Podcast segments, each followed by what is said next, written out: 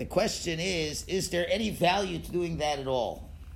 And hopefully at the end of the class we will come to some uh, closure on that idea. So let's take a look inside and we're going to go with a number of questions and trying to build on one main idea. So in this week's Parsha, Yaakov leaves home and he's going to Haran to find himself a wife. So uh, as he goes to Lavan's house, and Lavan says, What would you like? So in the first source, we're told, Ve'ene Leah Rakos. And Leah had weak eyes. V'Rachel Hoisa Yefas Toar Vifas Mara. And Rachel was shapely and beautiful.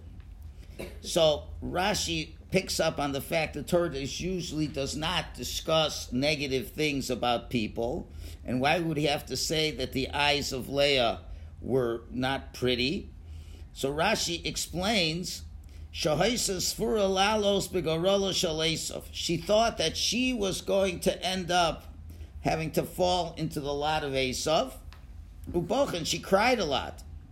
Why?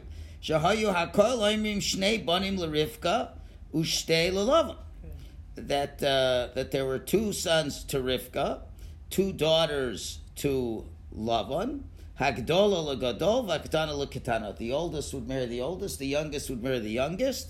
So it seemed that Leah would be the one marrying Esav. Now Rashi gets this from a Gemara in Baba Basra in source number three that says a little bit more over here. Uh, and there was the more discussion were her eyes really not nice were they were they nice so it says that yes her her eyes were not pretty but it says velo but that is not something to be looked as a way to denigrate her el but rather it's a praise for her why shahaisa shamas she heard now listen what it says shahaisa shamas al precious derachim she would hear people talking at the crossroads, Bnei Adam. Amrim, they were saying, Shnei Bonim Yeshel Rivka. Rivka has two sons, Shnei Bonim Yeshel two daughters to Lavan, the older to the older, the younger to the younger. Now let's move on to the little bullet point by number three. So that's what people were saying. Al. And Leah would sit at the crossroads umishaleles, and she would ask people, Goro Mamasov, tell me about the actions of the older one. Well, Ishrahu Malastim Brias, he's a bad guy. He he robs from people. Kata Mamasov, what about the younger one? What is about you know about him? Yoshev he sits, he learns Torah, he's in Koilo. And she was crying at Shenashru Rise She cried to the point where her eyelashes fell off. So, what we're seeing is she was virtuous. She didn't want to marry a rasha. So, here is the question that uh, some of the commentaries ask over here, and that is okay, it, the way the Gemara says is she she was sitting at the crossroads. So it seems it wasn't just a one time thing. Mm-hmm. This is she's sitting, people are coming. Oh, do you know anything about Esav? Oh, he's a terrible guy. He's really bad. Um, now remember, uh, till Yaakov comes, he's 77 years old. It makes Esav 77 years old. Mm-hmm. Okay, now these girls knew they were going to marry these guys for a number of years. A number of years. Mm-hmm. So the question is, you know, why does she keep asking about Esav? She asked once, oh, he's a terrible guy. So a few weeks later, she asks, oh, he's a really terrible guy. A few weeks later, she asks, he's a real terrible guy. What is she, a glutton for punishment? Right? Every time they're telling her her terrible reports. So why does she have to keep hearing what's going on over here? Just you heard it once. You know he's in rasha. Let it go. From the Gemara, it seems she keeps hearing it over and over and over about that. It's almost like uh, watching if if she had um, a, a computer and she had connection to social media, she'd be keeping up with everything bad that Esav was doing. So, um, so what, what's the point of that? I mean, once you know, you know, he's a rasha. He's a rasha. He could do tshuva. Yeah, he could chew, but it wasn't likely he's going to do likely. tshuva very fast. And like, why do you want to keep hearing about it? So uh, it, she heard what it is, and you know, come to terms with it. Either try to figure a way to get out of it, or not. So why does she have to keep hearing that? So we'll just put that question to the side. But we have much stronger questions to deal with. Okay, so we know what happens. Yaakov comes, he works seven years, he's expecting to have Rachel. We know that he makes the special signs that nobody else will know, etc., etc. We're all aware of the story. We're not beginners over here. And in the last minute, uh, Lavan makes a switch, switches Leah instead of Rachel, and at the very last minute, Rachel decides to let Leah know the secret code so she won't be embarrassed. Fine. So then they get married, and that, that night, the wedding night, Yaakov is not any the wiser. He doesn't know what's going on. But now it's the next morning. So on the next morning, Yaakov wakes up, and the pasuk says, "Vihine Leah," and mm. she's Leah. So let's take a look at what the Medrash Rabbah has to say over here. Source number four. So when did he bit Safra in the morning? Vihine he Leah, and she is Leah. Omar Law, he said, Ma Ramaisa Bas Ramah. What are you, a deceiver, a daughter of a deceiver? Lav Balela Hava Karina Rochel. Wasn't I calling you last night, Rochel? Ve'at onisali, and you are answering me? What, what's going on? Amra Le, she said to him, Is Saper the Lacelay Talmidim? Is there a barber without disciples? Okay, interesting statement. Lo kach hayitzovech lo avuch? Didn't your father called you out, Esav, thinking you were Esav, va'at onele, and you answered him that you were Esav? A very strange answer. In other words, Yaakov seems to be uh, very surprised, to put it mildly. And he kind of says, What is this? You're, you're the deceiver, a daughter of a deceiver? So she seems to be throwing it right back at him. And says, And are you any different? Exactly. What a great way to start a marriage. okay? So, how do we understand this discussion? So that's uh, question number two. It's very unusual. What what what is what is she trying to tell him? You know, we're, we're a Bashir Chidduch. We're both a bunch of schemers. Is that, you know that doesn't seem to be the, the answer. So let's uh, let's and hopefully we'll have a big chiddush to say at the end of the class. So that's how many questions so far? Two uh, two questions. Let's move on. So uh, so what happens? So uh, Leah is able to have children. Rachel's not able to have children. Okay.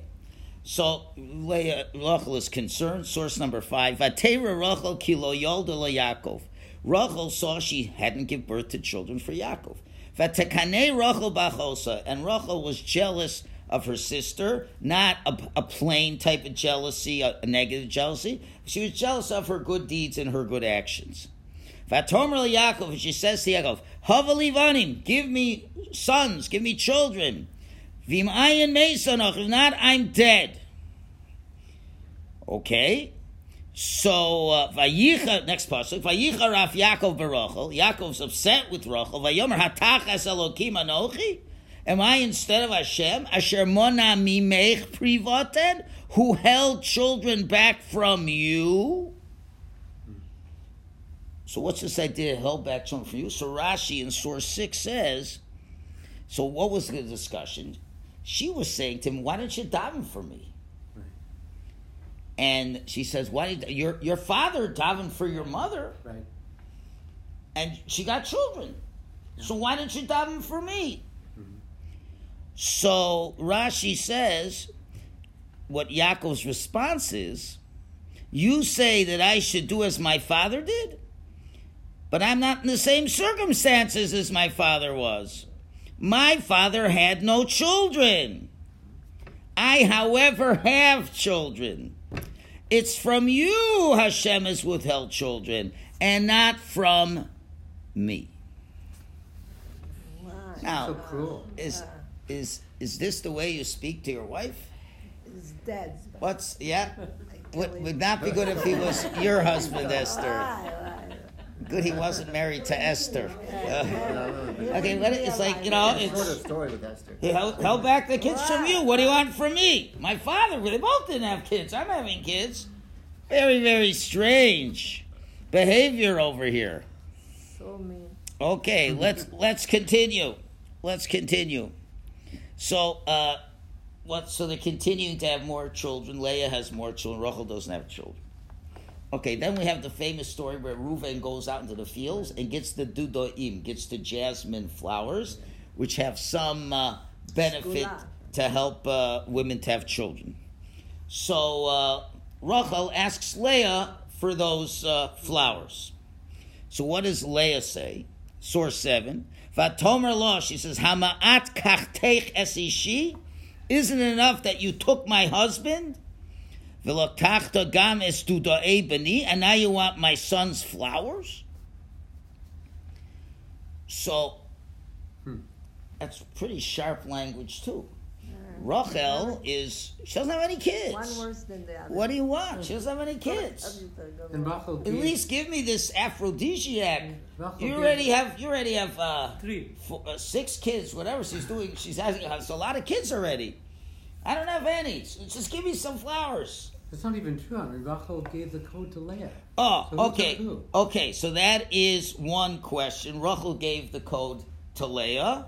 True, but let's uh, let's just put that. Uh, and we once had a whole class on that. Yeah. But let's just put that to the side, Okay. if you can. Yeah. Let's assume she even didn't give her a code. Let's assume she didn't give her a code. Well, why, why did Rachel take her husband? Like, I mean, Well, Because let, let, let, you know, let's assume that Leah didn't know. Whatever. even putting all that aside, we always said Leah said, thought she was destined to Esav. So Rachel was destined to Yaakov.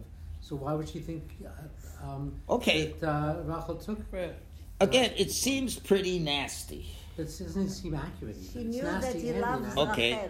She knew he loves Yeah. Rachel. Of course, not her. of course, she loved Rachel, but still, So shouldn't she be good? kind to her to have children? But even the destiny that we started talking about from the beginning of this year, the destiny was that it was Rachel was destined for Yaakov. Right. So why is she saying you took my husband? Okay, you took. Well, she's talking the about the love. he's She means the love, Well, obviously. she means the love. okay. She means the love, but still, if, you know, if you're looking at it just from Rashi's, it seems that everybody's being pretty nasty over here, Yeah. right? Pretty nasty over here. Okay, let's continue. Source number eight. Source number eight. Vayiskar, this is where we read on Rosh Hashanah. Finally, finally, finally, Vayiskar Elokim es Rachel. Hashem listens to Rachel. Uh, he remembers Rachel. He remembers Rachel. Vayishma el Elokim. And Hashem listened to her. Vayiftach es Rachma, and she opened up her womb. Okay. So what did Hashem remember? So Rashi in source 9 says, Zochar lo, he remembered her, Shemasra Simonel Achosa, that she gave the signs to her sister, and she was now suffering. Maybe she'll end up in the lot of Esav. Why? Because maybe Shema Yirgoshenu Yaakov. Maybe Yaakov will divorce her. Levi Shein Labanu, she has no sons. Va'af And Esav was thinking about that too, when she sure heard she didn't have any children. Oh. So we have two major problems with this Rashi. How many years has it been since Rachel gave the secret code to Leah? 14 plus. No, the, eight years. Eight years from the wedding night till all these children that have been born until this time. Mm-hmm. Until Rachel finally gets pregnant. So I don't know. God doesn't seem to have very good memory. Hmm. What took eight years for Hashem to remember? Vosepis now. And how does Rashi know that indeed there was a concern that Yaakov would divorce her? Where does Rashi come up with that idea that he's about to divorce her? Okay, let's uh, continue to the next Because the way he answered. page. The answer. What? Was The way nice he Was answered. a nice way answered. The way who answered? The way he Yeah, answered her before? To Rachel, You when she told him, I'm gonna die, and this, is said, You, Hashem doesn't want you to have kids, not me, I have kids. Okay, maybe, maybe. All right, let, let's move on. A man who doesn't want you talk to you like that. Okay, okay. Let, let's let's now go back to last week's parsha. There's a lot of connection between the two parshas here. Looking at source number ten, when Esav comes in, he wants those red beans. Yes. So Rashi tells us in source ten, when did this happen? He says on that day Avram died. And why did Avram have to die on that day? If you remember, we said that on that day Avram died at 175. died. Yeah, yeah, 175. He dies at 175. Why didn't he live 180 years like Yitzchak does, which was really the amount of time they were all supposed to live 180 years? So he died in order that he might not see his grandson Esav falling into degenerate ways. Hashem promised him a ripe old age, and a ripe old age is not hearing that your grandson is a murderer and all these terrible things.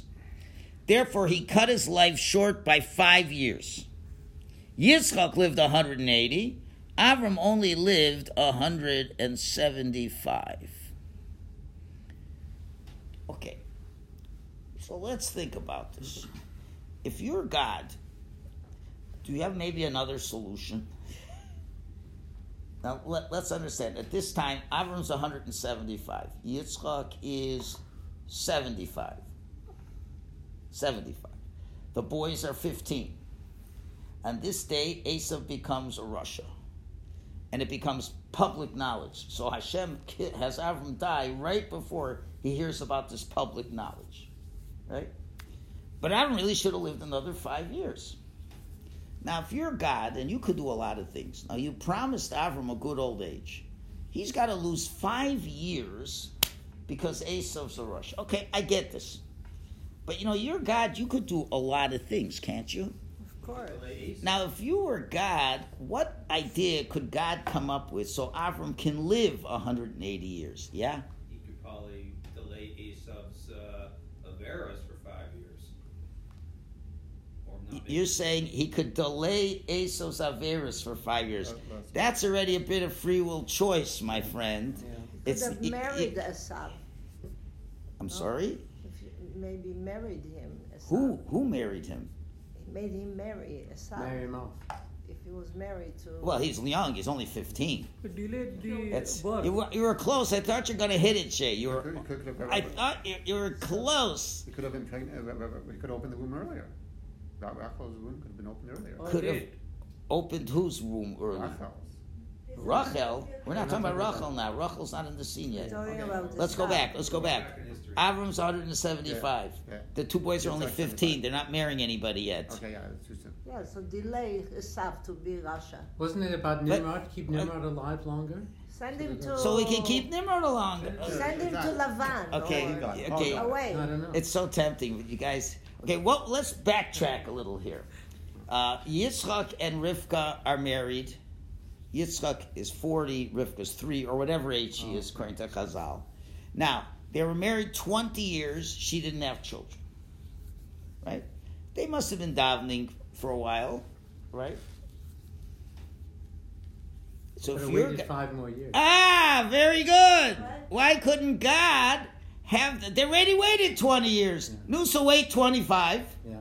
If you ah. wait twenty five years, Till they have the kids. then And Avram would be That's 180. then Avram will be one eighty When when they're 15. fifteen, and now you know. So Rivka and Yet Yitzchak they That's waited. why I'm an accountant. Okay, so they daven. So Hashem says, "Listen, you know what? I hear you're davening, very nice, but you know what? I want Avram to live five more years. Wouldn't that be a good? So, like he promised Avram a good old age. Yeah. Why does Avram got to lose five years for that? So this is all of our questions that we have. So to briefly summarize, why is Leah keep asking everybody every every every week or so. How, how how's Esav doing? What, what does she need to hear this all the time? Number two, why does Leah tell back Yaakov, and uh, you think I'm a swindler? What about you? And when Rachel says, "Please, you have to pray for me to have children," so Yaakov says, "Your problem's not mine." And we said um, it's, it, she, the, the sharp response that Leah gave to Rachel for the flowers. Yeah. And then Hashem remembers after eight years what she did, and then she gets pregnant. Okay? And this last question over here. So the basic is just one premise is the main answer. And with this, we can answer everything and we can advance things and move into all kinds of directions. And let's just say the main yisod, and then with the main yisod, we'll, we'll move on with a lot of things. So most people think that when they have sorrows in their life, whatever it could be, God forbid, sickness, challenges with shidduchim, not having children, parnasa. So we all know we have to daven. We know we got to daven. So we assume it goes like this: I have a problem. The response to the problem is to daven. But the truth of the matter is, it's the exact opposite. It's not I have a problem, so now I go daven. But really, what Hashem wants is to hear you daven. And how's he going to hear you daven? Well, if I don't have any problems, then I got nothing to ask God for. Person who has no troubles, it's almost as if Hashem has forgotten them. So Hashem speaks to them in a way called suffering. Okay.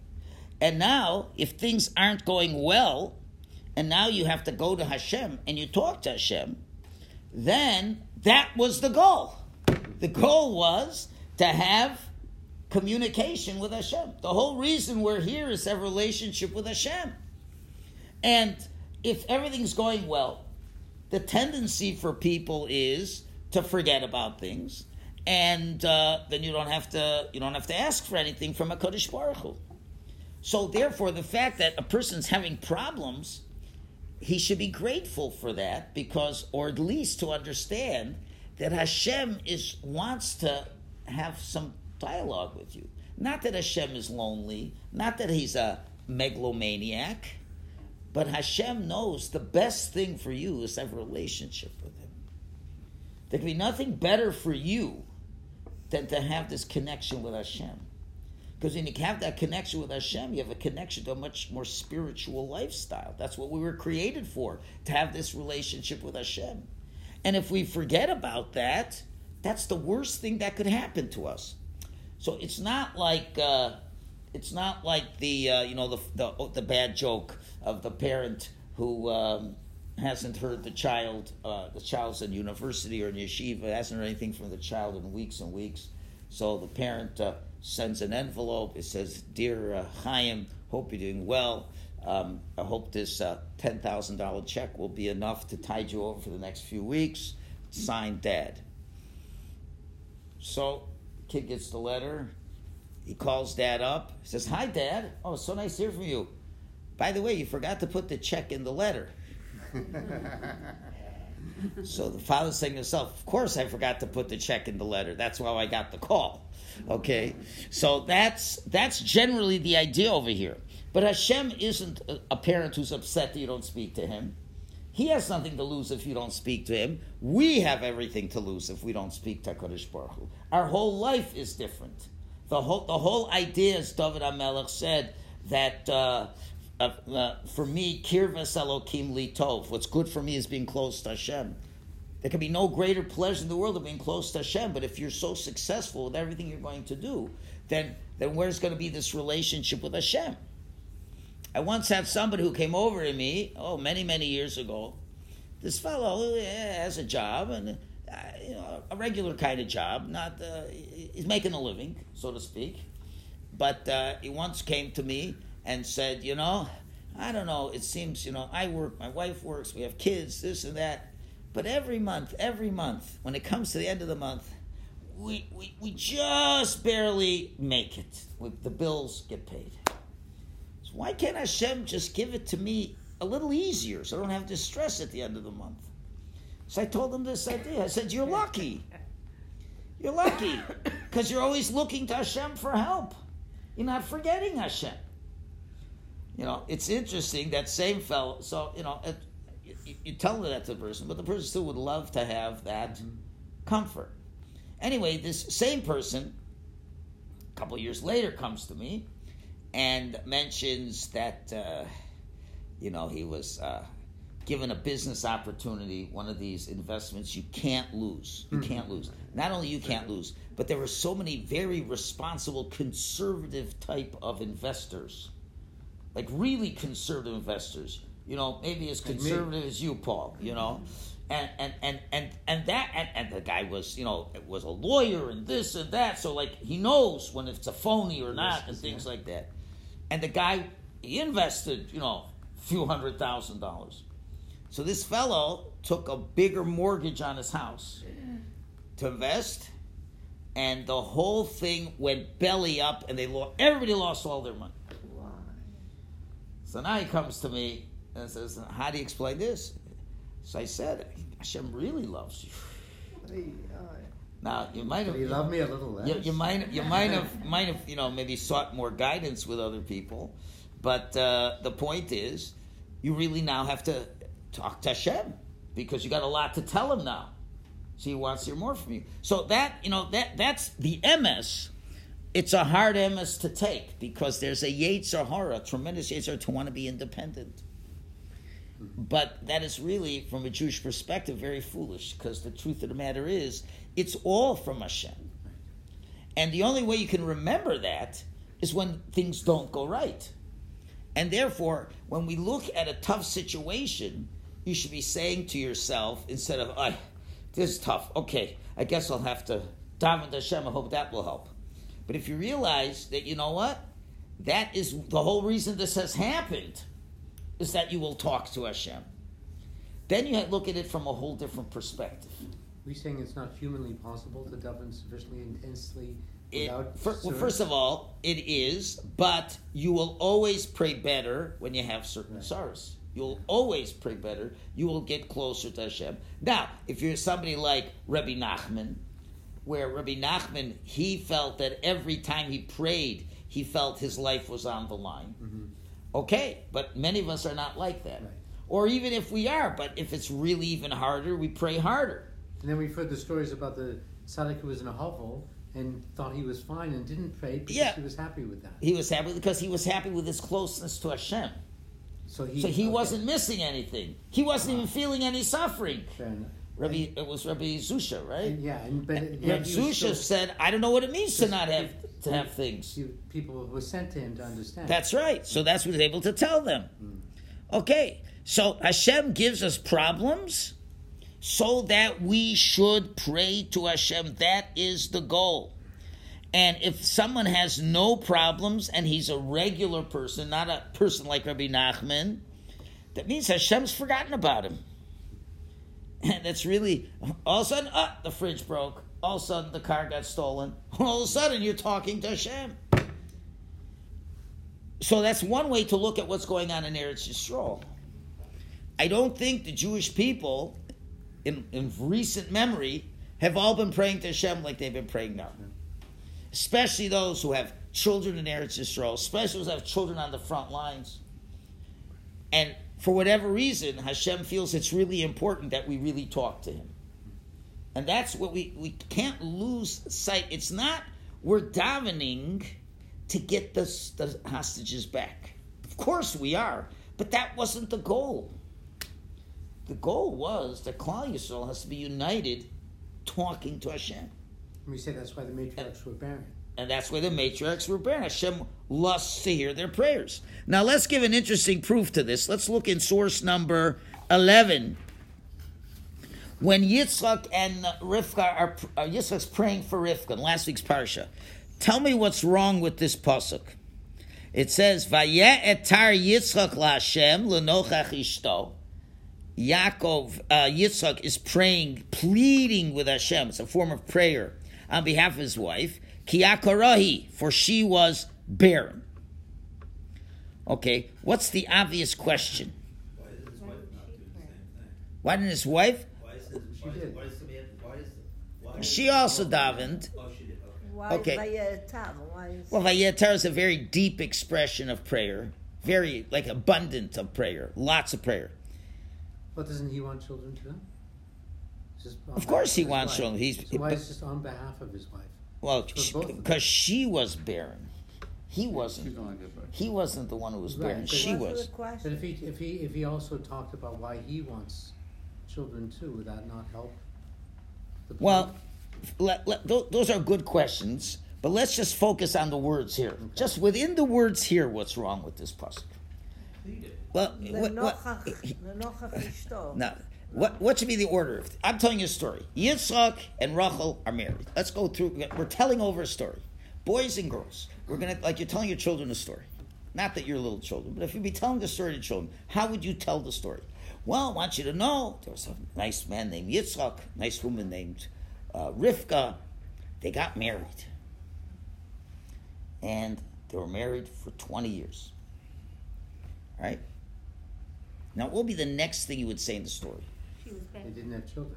She didn't have children. Wouldn't that be the next part of the story? Yeah. And then what's the next part? He They pleaded. pleaded. You prayed. So what's the pasuk's order? They pleaded first. He prayed because she was barren. Say she was barren, and he prayed. Say the story in order. So what must be the answer be? That's what we just said. The reason why he was praying is because it, uh, she what she didn't have children because Hashem wanted him to pray. If it's telling me he was pr- the whole purpose of her praying is she didn't have children, it would say she didn't have children, and then th- he prayed. But it says he prayed. What do you mean? From what? Because Hashem wanted him to pray. So what did he have to do to get him to pray? Kia korahi. Because and and vayetar is not a simple expression of prayer. It's like a very strong. It's like an abundance of prayer, pleading, right. not just regular. Now we know Yitzchak was a good Baal Tefillah. He already incorporated mincha into our tefillos. This is a very strong expression because Hashem wanted Yitzchak. I'm sure Yitzchak didn't forget about Hashem, but Hashem certainly was looking forward to a greater level of prayer that could only happen at this point. So what, what's going on really, Hashem wanted Hashem to pray for her, and that's why Hashem made her barren. Okay. We're, we're saying desire is greater than gratitude. Like you can't pray out of gratitude the same way you pray because you desire something. Uh, well, it, it's it's well, it's a different type of prayer. Uh-huh. There's there's many different types of prayer. Gratitude is a very nice prayer, but uh, when you're desperate, It's more the prayers are going to be. If they don't have children, there's no Jewish people. You could thank Hashem and really mean it. I really love you, Hashem, and I appreciate everything you do for me. But then when you're getting desperate, then you're gonna more of your kishkis are gonna come out. Yeah. And that's that's not anything wrong on your part. And again, it doesn't have to be that you know we forgot about Hashem and Hashem is making us pray. It doesn't have to be seen that way. You're, you're a gaval to gaval tefillah. You really daven nicely, but you don't know how much deeper you could pray for to me. And I think that happens in, in relationships. A husband and wife can love each other.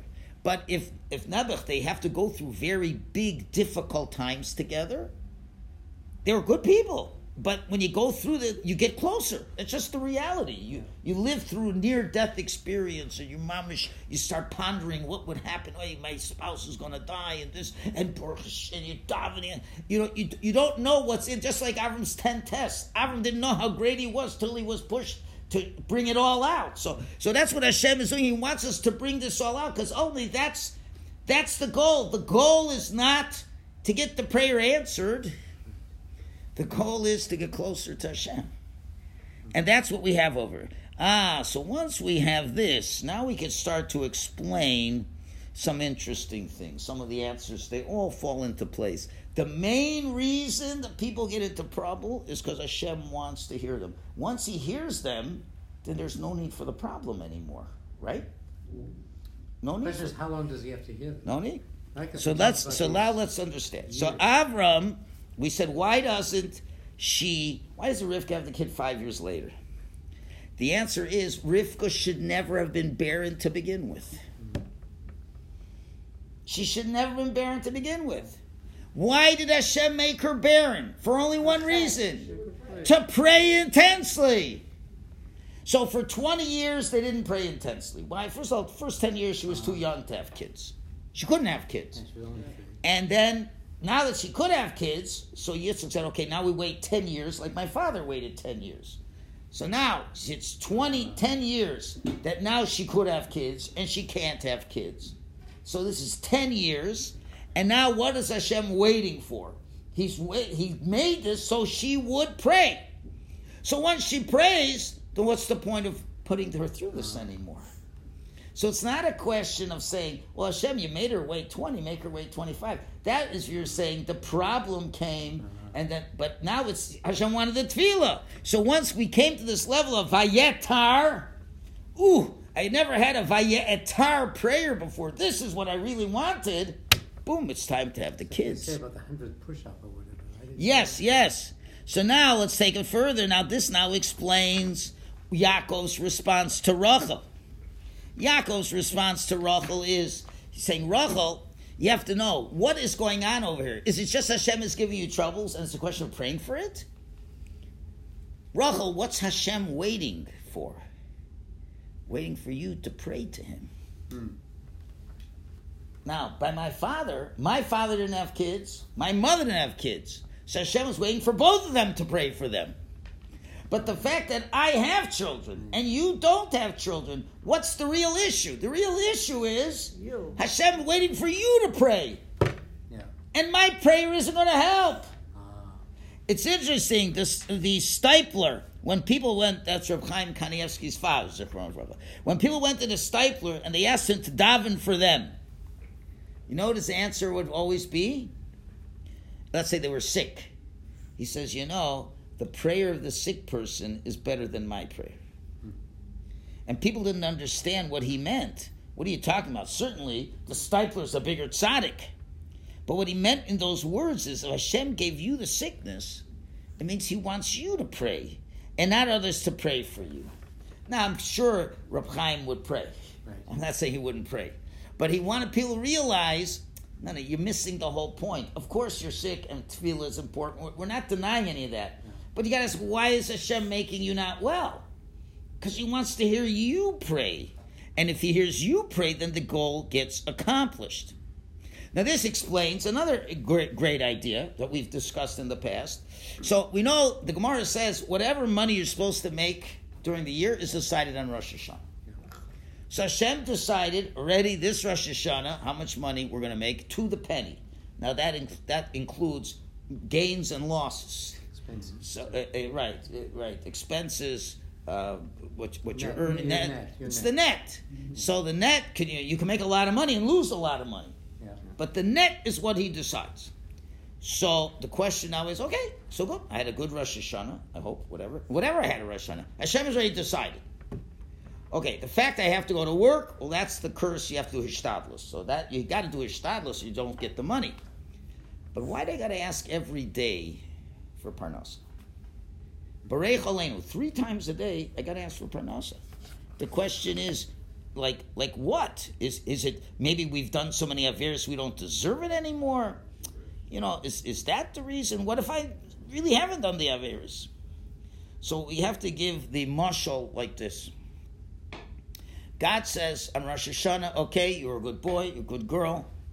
I'm going to give you, you're going to earn $100,000 this year. And at that point, he puts the deposit in the bank. You have $100,000. No question about it. Now, what does it help you to have $100,000 in the bank if you have no checks? Right? You want to use the money, right? So what do you do? You write a check and you can get money out of the bank. Okay, what if you don't write any checks? Doesn't go. You can't pay anything. So what Hashem does every day, He wants you to write a check. So he takes it. He wants you to write a check. you don't. It's in it. the bank. You got it. But so now, so you got money in the bank. She- So you you just expect the money. You have to go to the ATM. oh, Okay, you got to make a withdrawal, Yeah. or you go to the ATM, or you got to put the credit card into the thing. Go to Whatever it is. But what if you don't food. do any of those things? What if you don't do Buy any of those things? she wants. You're expecting to get- get money? It doesn't come out of the bank by itself. You got to make a withdrawal. Exactly. and and you're going to the bank. Now you don't have a great relationship with the bank because you don't even used to be in the old days. People had a relationship with their bank owner, the bank manager. It was really a close relationship. It was a friendship, an investment. It was close. Now we don't even know who's eh, who's in. We don't even want to go into the bank. Just leave me alone. It's direct deposit, all these things. But so so the point is, you just like just like um, so when Hashem says you got the money, all I want you to do, and Hashem's the banker. to spend it. Hashem's the bank manager. Hashem is saying, no problem. Just come to the bank, ask me to give you the money, and you make the withdrawal. You come to me and say, uh, hi, hi, Hashem, can I make a withdrawal today? Sure, how much you need? Oh, I need uh, $500. Not a problem. You got a, a hundred thousand in the bank. Hashem wants you to come and visit the bank manager and make the withdrawal. That's why we have to pay three times a day. You see? It's at the same reason why Hashem had us have mun every day. Because every day we'd ask Hashem. So this way, and that's the whole point. Hashem wants us to speak to him. It's good for us to speak to him. So you had a great Rosh Hashanah, boom, you got a hundred thousand. If you didn't have such a great Rosh Hashanah, you get fifty thousand. You had a really amazing one, you have a million. Guess what? It doesn't matter how much you get, you still got to go to the banker. No matter what you have. If it's only 50,000, it's better than nothing. The guy could have 50,000, he goes three times a day, he gets the 50,000. The guy's supposed to get a million, he doesn't want to go to the bank at all, he doesn't have anything. So, you know, so that can happen in all ways, shapes, and sizes. It could happen with unexpected losses of money, etc., etc. But th- th- that's the whole point. That's why we have to keep asking for. Okay? So we have the deposit, but we got to make the withdrawal. And that's famous Rashi and where Rashi tells us on the third day where the vegetation grew on a subterranean level. It had not yet come out. And the Pasuk says, why? Because there was no man to work the field. And Rashi explains from Chazal, there's no one to daven for it. So the same idea. Hashem said it's all ready to go. But I'm just waiting for someone to make a withdrawal. So you talk to Hashem, and Hashem makes the withdrawal for you. Okay. So now let's take a step further here. And let's appreciate another thing in terms of levels of people who pray. And we will see there's a big difference between the prayer of a poor person and the prayer of a wealthy person. And we're not talking merely in terms of money. It could be in terms of mental capacity, uh, in terms of so many different things in life. What is the fundamental difference between the rich person? And I'm not saying rich just because he's rich, but the tendency, the tendency. There could be some rich people who go against the grain of this, and the poor man. But the general idea is the rich man, he relies on his money. All he asks for Hashem is to watch it for him. Hashem, I got money. Make sure nobody steals it. Because I can make the money. I don't need your help. I made the money. But make sure it doesn't get messed up. Right? Uh, or it doesn't have to be money. You could be relying on other things. Let's say you're rich in brains, rich in strength, and all these other things. While the poor man knows he doesn't have anything, and he knows he only can count on Hashem. Big difference between the rich man's prayer and the poor man's prayer. The Gemara says that when Rabbi Chanina ben Dosa went to learn Torah by Rabbi Yochanan ben Zakkai, Rabbi Yochanan was clearly a greater gadol. He was unbelievable. At that moment, when Rabbi Chanina ben Dosa came, Shimon, uh, Rabbi Yochanan ben Zakkai's son got very sick. So Rabbi Yochanan says, Chanina, my son is sick. Do me a favor. Pray for my son. I'm afraid he's going to die. So Rabbi Chanina, he? He, he puts his f- face in the fetal position. He davens to Hashem, and the child got better.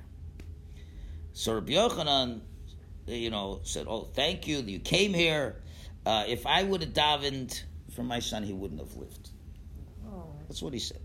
Rabbi Yochanan ben Zakkai's wife overhears everything, Uh, and uh, she doesn't understand. You're the rabbi. He's the student. What, what's going on? What, what? How can it be? Your prayer isn't good. Your student's prayer is better. So he says like this. He says, Hanina, my student, he prays like a servant before the king. He's like an ani. Remember, Hanina ben Dosa, the whole world lives because of him, but he only had a few carobs once a week. Right, right, right. That's what we call the tefillah la'ani. But I'm his Rebbe. I'm the head of Sanhedrin. I'm an ashir. So I'm the rich man. And the prayer of the poor man is so much more efficacious than the prayer of the rich man. Hmm. It's interesting. We were learning in the Sefer Sha'arim BaTefillah from Rav Pinkus a fascinating Zohar. The Zohar says three times does it say tefillah about somebody. Okay? It says, for example, Tefillah la Moshe, Tefillah la David, Oh, yes. Tefillah la Ani. Wow. Okay.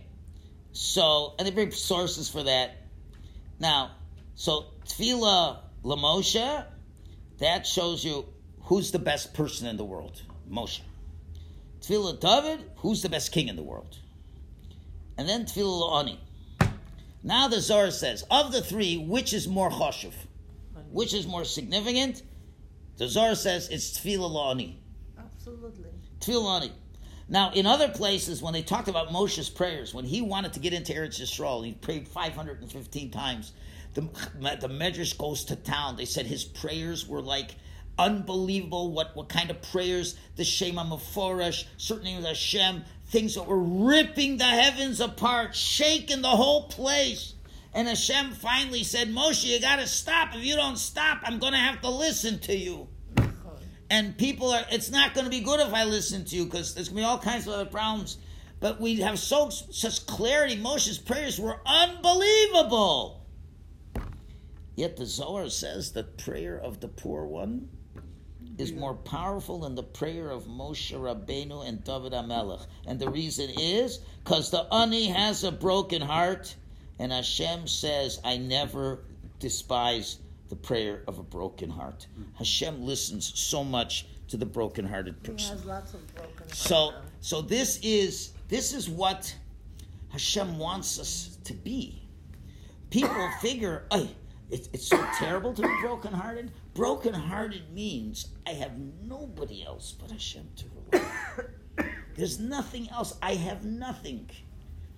Now, that takes a lot of humility, but it brings you to a whole different mindset and a space with your relationship with Hashem. You begin to appreciate that relationship more with Hashem. So, we're going to see in a minute, when we talk about Leah and Rachel, we're going to see how who's the ashir and who's the Ani in a second. Yeah, question? Um, there's a lot of cause and effect. You're saying uh, you're talking about the effectiveness of your prayer and you talk and you speak to God, which I, bel- I believe in. But somebody also needs to, even though they pray for something and they can pray with a full heart and three times a day, and their prayers are not answered, they have to. There, there's an aspect that they should accept that those prayers are not going to be answered and still keep the communication going. So, are you making a question, a I'm comment, making a- okay. observation? Tell I'm me. making, I'm making an observation here. So, is Okay. the system set up that way? Yes, the system is set up that, you know, they give a beautiful mushal to this fellow who is very sick. And he has no cure for his disease, except there's one doctor who lives far away. Lives far away. So he makes a long trip and he meets the doctor and he has to be there for like a month for the doctor to take care of him. And the doctor's a nice guy, and the two of them really hit it off. Just, you know, not just patient and doctor, but as people. And during the month, as he's getting treatments every day from the doctor, he really has developed a very close friendship with the doctor.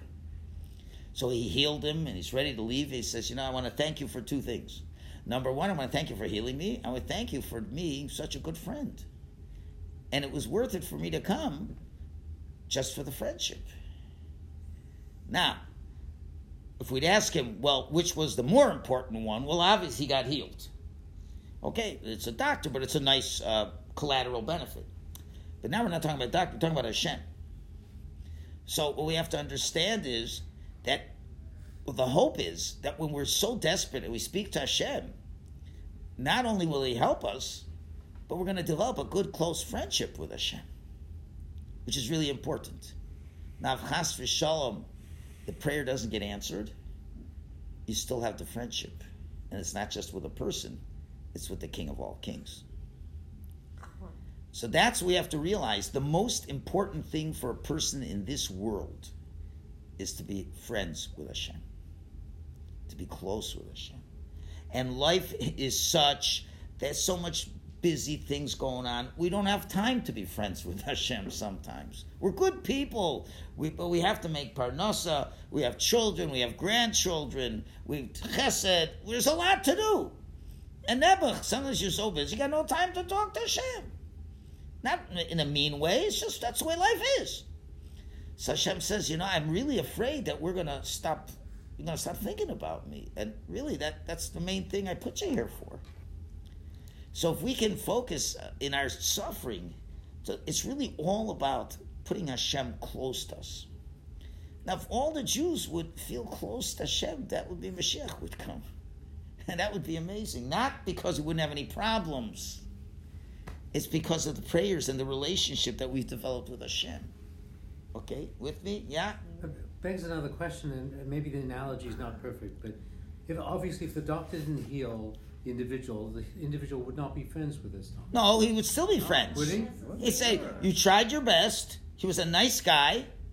He said, I'm so happy to have made your friendship. I wish I wish things would have turned out better. The doctor did everything. He did everything according to procedure. It was it he spared no no stone was left unturned.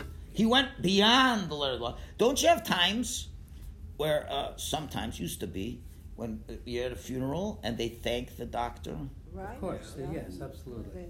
you always were there for us and you came Yeah, and, no, but, still- and, and, and if you developed a donations to the friendship you hospital dev- and- but I'm saying you Yeah. developed a friendship with the person But if Hashem doesn't answer, but he does he's there the whole time I'm saying if you don't get what you asked for, it's it, but you were talking Well, to him still- you were talking he was real to you he you understand when you say the words of davening you understand that he's a of of, of he's a, when you when was the last time you really thought that Hashem is a merciful God that he loves you hmm. You think about it, you know. We Yeah, know it's do. true, but we don't think about it for months on end, so we forget about that He loves us. But you keep saying you love me, you love me, so you, you know Hashem loves you, and you, you reinforce that love. It gets strengthened. But Hashem says, "I'm really sorry. I'm really sorry. I wish I wish I could have worked it out for you this time, but it's much better that you don't get what you want right now. You have to understand what." How Hashem's talking back, Right. and how do you know that by the words you're saying? Yeah. You don't say, okay, Mr. Tough Businessman, what's it going to take to get you to make a deal? It's not like we're dealing with Hamas here. Mm-hmm. Okay? They want to make an exchange with Hamas. Okay, God, you're a mean and vengeful God. And if I don't do what you want to do, okay, let's cut a deal with you. It's, it's not a, uh, what is, it's not a, what do you call it? Adversarial. a adversarial relationship. It's a collegial relationship, and that's the tefillas express this collegial re- relationship. So we're discussing it. You automatically are feeling closer to Hashem. And if, if we're only saying, "I want," this is the point. If you're, I'm davening to get what I want, then you've missed the whole point of the davening. Then, then, then God is a terrorist. Yeah. If that's all you're saying, so God's a terrorist. He's holding uh, your life hostage, your child hostage in a sick hospital, and if you pay enough, he'll give it. That is not the way we're looking at it. No, not at all. And the, it's it's not that you were bad and Hashem is punishing you. It doesn't have to. You know, it's not always because we're bad that we're suffering. Yes, hey, ain ain uh, yisurim b'li chet. There's no sin without a sin. Doesn't mean a sin. It means something's lacking. You know, maybe you didn't do an aver at all, but it's lacking in your relationship with Hashem, and Hashem wants to improve the relationship. Okay, so with this, we can understand this idea. With an incredible story. Um, and there was a, a yeshiva in Yerushalayim that had top bachurim. Yeshiva, hi- I, I don't know if it was a high school, but it was a yeshiva. And there was an American family that made aliyah to live in Eretz Yisrael. And they wanted their son to be in this yeshiva. And he was a metzuyan, he was a masmid Yerushalayim, a great kid. And uh, and the father uh, was a rebbe in a yeshiva for Americans, and the mother was uh, taught Taharas HaMishpach. I mean, a nice American family, but you know, it's not like a Yerushalmi family. you know, there is differences. Anyway, the kids accepted. He's in yeshiva. Then they find out. This is a dated story, obviously. The parents had a television. Oy vavoy vavoy, the parents had a television. Not in this yeshiva. Nobody has a television in this yeshiva. This is a Haredi, Haredi yeshiva. So now the Rosh Yeshiva said, what are we going to do? We accepted him. He's a good boy. But we got a problem. If we if people got to know they have a television, uh, what's, what's with our standards? So you can always kind of maybe come up with some excuse. You make up an excuse. Oh, too many boys in the yeshiva. This, that. You know, it's it didn't seem right. It was a very difficult thing, and so therefore things kind of dragged. But they kind of mentioned to the to the parents, like, you know, this is a problem. You didn't tell us this. So every night, so the boy knows, like the kind of like it's not said, but it's like, like you really can't be in the yeshiva if your parents got a TV. And the parents said, "What's wrong with a TV? Like, we're from people. I'm a rebbe in yeshiva. What's wrong with a little TV?" Okay, so you're in a difficult space, and the yeshiva would would really like to get rid of the kid, but it's not easy. So they're kind of always like deferring it, but the kid knows he's on the ropes. so every night the kid is saying Tehillim, and he's davening that his parents should throw out the television. One day, the boy asked his Rebbe if he can go to Bnei Brak and go to the steipler and to get a bracha that the steipler should do some kind of a miracle that the parents will get rid of the TV. So the Rebbe, she said, okay, uh, but you know now it's not good. In two weeks you can go to the to the steipler. Okay, so he's about to two weeks past, about to go, and the Rosh says, look, you can go, but you got to be home by ten thirty. You can't be out late at night. There's another yeshiva rule, you know. Ten thirty, you're back. Anyway, to make a long story short, he takes the buses. He goes to Bnei Brak. He gets to Bnei Brak in plenty of time, but you know the line is crazy and he's waiting, and the steipler was old, and the steipler wasn't well, and he's waiting and waiting and waiting for hours and hours and hours, and now he's only the second one left in the Oh, line, and then someone comes down and says, "Sorry, the Rosh Yeshiva is not well. He needs to rest. He can't see anyone for at least another two hours." Aye. Ay, ay, ay. Now, while the boy was waiting in line, you know, the steipler was hard of hearing. So you had to always write what you wanted. You had to write it down because he said it going, ah, like he really was hard of hearing. So he, he was memorizing, looking at the paper, looking at the paper, and now he's crestfallen. So anyway, he's waiting. So he has to go home. Goes home. It's ten thirty. Cries. Says some Tehillim. That's it. Next day, he comes to yeshiva. The Rosh says, "No, how'd it go?" Oh, forget it. They they closed down before I could get. Oh, you should have told us. I had connections. I could find a way. You wouldn't have to. Blah, blah, blah. Okay. Five o'clock in the afternoon, the phone rings in the yeshiva. The phone rings in yeshiva. Very unusual for the phone to ring at five o'clock in the afternoon. Steipler. It's the mother of the boy. Oh. Then the requires and says, Rabbi so I just want you to know my husband and I threw out the television. There you go. Wow. Look at it. He was shocked. He did. He, he didn't know. Oh, oh, oh, okay, fine, that's good. So he could stay. Then he- he's thinking. He calls the boy over. You You told me you didn't go to Reb Chaim? No, I didn't go to Reb Chaim. I'm telling you honest, I didn't go to Reb Chaim. I don't get it. It's like a miracle. So then the or she thinks I got to call the mother back. Calls the mother back. Says, you know, don't mind me asking you. I'm just wondering what caused a change of heart. Mm-hmm. So he said, I'll tell you very simple. When I went to my son's room, when he went to go to yeshiva, I went to clean up the room and the bed, and I saw a note that he had. And I read the note, and the note said that he wrote for, to Reb Chaim. He said, uh, to the steipler, "Lechvod harav hatzadik." Ani mevakesh meharav palel lalokim. I asked him Rabbi to daven to Hashem. Sheyitain lahorim shali sechel to give my parents brains. Hmm. Lahotzias televizia mehabayis to take the television out of the house. Kashali ma'od ma'od. It's very hard for me. Toda. And the mother reads this. So she says, What's going on? I teach Taharas HaMishpacha. My husband's a Rosh Yeshiva for Americans. We don't have Seichel? And my son has to ask the Steipler that we should have Seichel? I spoke to my husband. Boom! We threw out the television. What was that? That's an example of, so the Rosh Yeshiva said to the boy, that was a tefillah la'ani. That was a true prayer. Because before you thought the Steipler was going to help you. But now you knew the Steipler couldn't help you. And now you understand that only Hashem could help you. So Taka, that's why Hashem could help.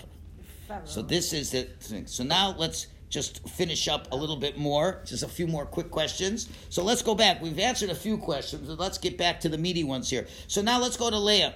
What was Leah's response about the flowers?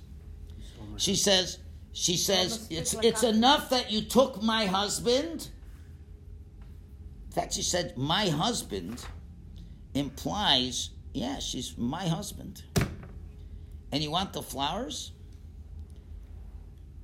Do you know why I got the husband? Because I prayed for him. Why aren't you praying? Why aren't you praying? And she and she's saying, "It's my husband," and and, and Rachel saying, "Yeah, she's my husband." See, up to this time, who was the ani? Who was the ashir before they got married? Leah was there. Leah was the ani, Honey. And Rachel was the ashir. Yeah. She was the ashir. I'm destined to marry Yaakov. Right. She's So of course she beautiful done. pretty. Uh, Hashem just don't mess it up. But Leah, Leah, she's the honey. She's on, she was crying and crying and crying. And Leah's saying to her, How do you think I got him? Because I was praying my kishkas out. You want some flowers? You want to go to Reb Chaim? You want to get some flowers? You want to put a red string around you? You need to really daven. Okay? And now she realized, you know what? She said, Ishti's my husband. Yeah, you know, think about it. Really, she's got more claim to be the husband because she has six kids with him. And now she gets this feeling, hey, if I'm going to fall into Esav, now Rachel becomes the only. That's why I You see, Rachel. So that's what Leah was doing, trying to get her to understand that she, how did she have the kid? How did all this happen? Because you're the ani. Now, of course, there still is a problem. But wait a minute.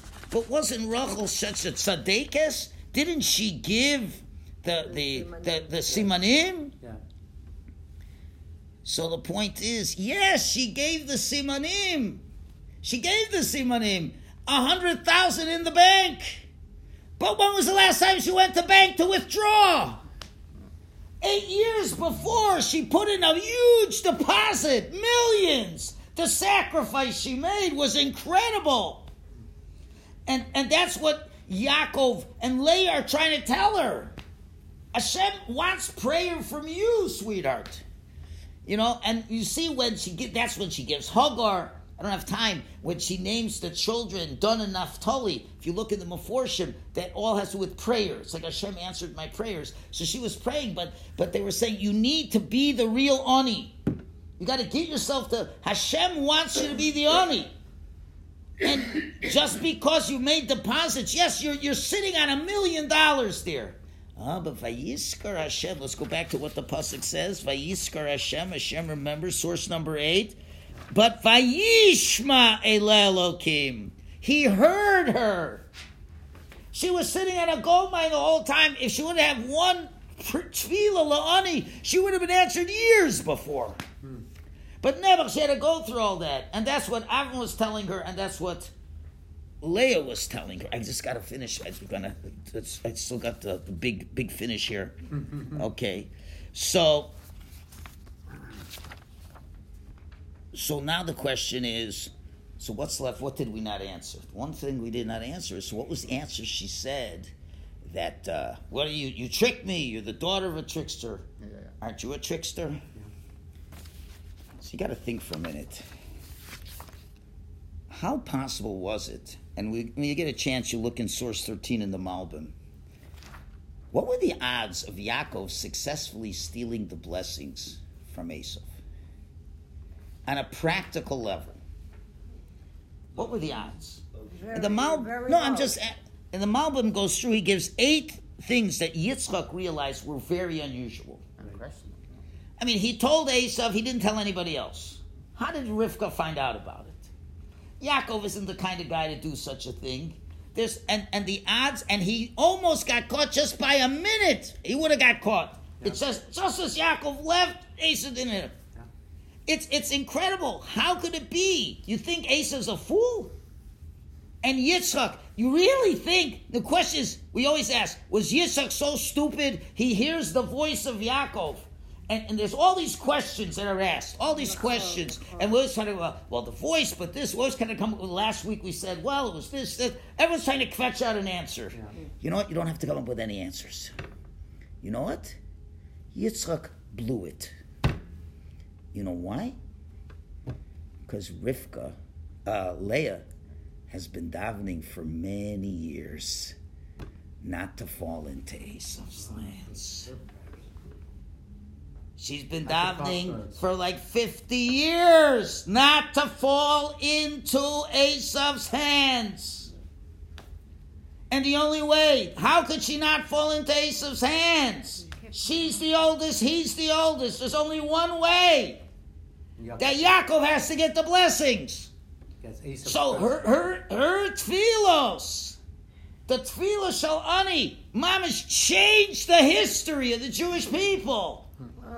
Esav should have got the bracha. There's no way. This last week the story's nuts. There's no way. It's too crazy for this to happen. And Yitzchak admitted he couldn't understand it. So was Yitzchak said sometimes God makes you a little stupid. You know, Yitzchak could have been a little more clever. He could have. No, no, no. But Rivka was davening the whole time. So now Yaakov says, "What's this? What's this? You're you're you're in the bed." He says, "Listen, you're a trickster. I'm from a trickster. You're a trickster. You know, how do you think your trick worked? Ah, I've been praying for you the whole time. ah, You got the brachas because of me." that's what she meant. That's what she was saying to him. Oh. Okay? And that was really the miracle that was conceived by Leah's prayers. But why was she praying, pr- praying for him? Instead, She she, was- prayed. She was praying because Hashem, Hashem wanted her to get close to her. Hashem wanted her to get close to her. That's what she was. Yeah, but she should have prayed that Esav will not be Esav. Will be like Yaakov. That the she's what? So The- the powerful. Esav? right? That Esau would do tshuva. But you can't do that. Why? You cannot pray to change Because a person's free will this, choice. because. She was praying, I don't want to fall into Esav. Why? Because Hashem, this would be the worst thing for, for me. It'd be the worst thing for Klal Yisrael. So she's davening, she's davening. But she's davening develop a relationship with Hashem. And when you develop a relationship with Hashem, so Hashem said, well, how am I going to make this happen? I, I don't have any way to, only way I can make it happen is I have to put everything into motion that Yaakov was able to get it. So it's incredible that Yaakov was able to succeed because of her prayers. So now you have to always know. So what? Why is Hashem doing all this? Hashem wants a tefillah le'oni. He mm-hmm. wants us all to be aniyim. What will be at the end? That's of Hashem's business. But if we're not able to pray on a much different level than we prayed six weeks ago, then we haven't taken advantage of the situation yet. Mm-hmm. So if we want things to get better, it would help us to up our game. That's really what it's about. And if we get that message, then everything else will work out, and you'll see surprises of surprises. If Yaakov could get the brachas, the Jewish people can destroy Hamas. There's no question about Yeah, a quick question. Yeah. The theme in here, you can close the theme in there. You have to close that. Yeah, yeah. the theme in here is that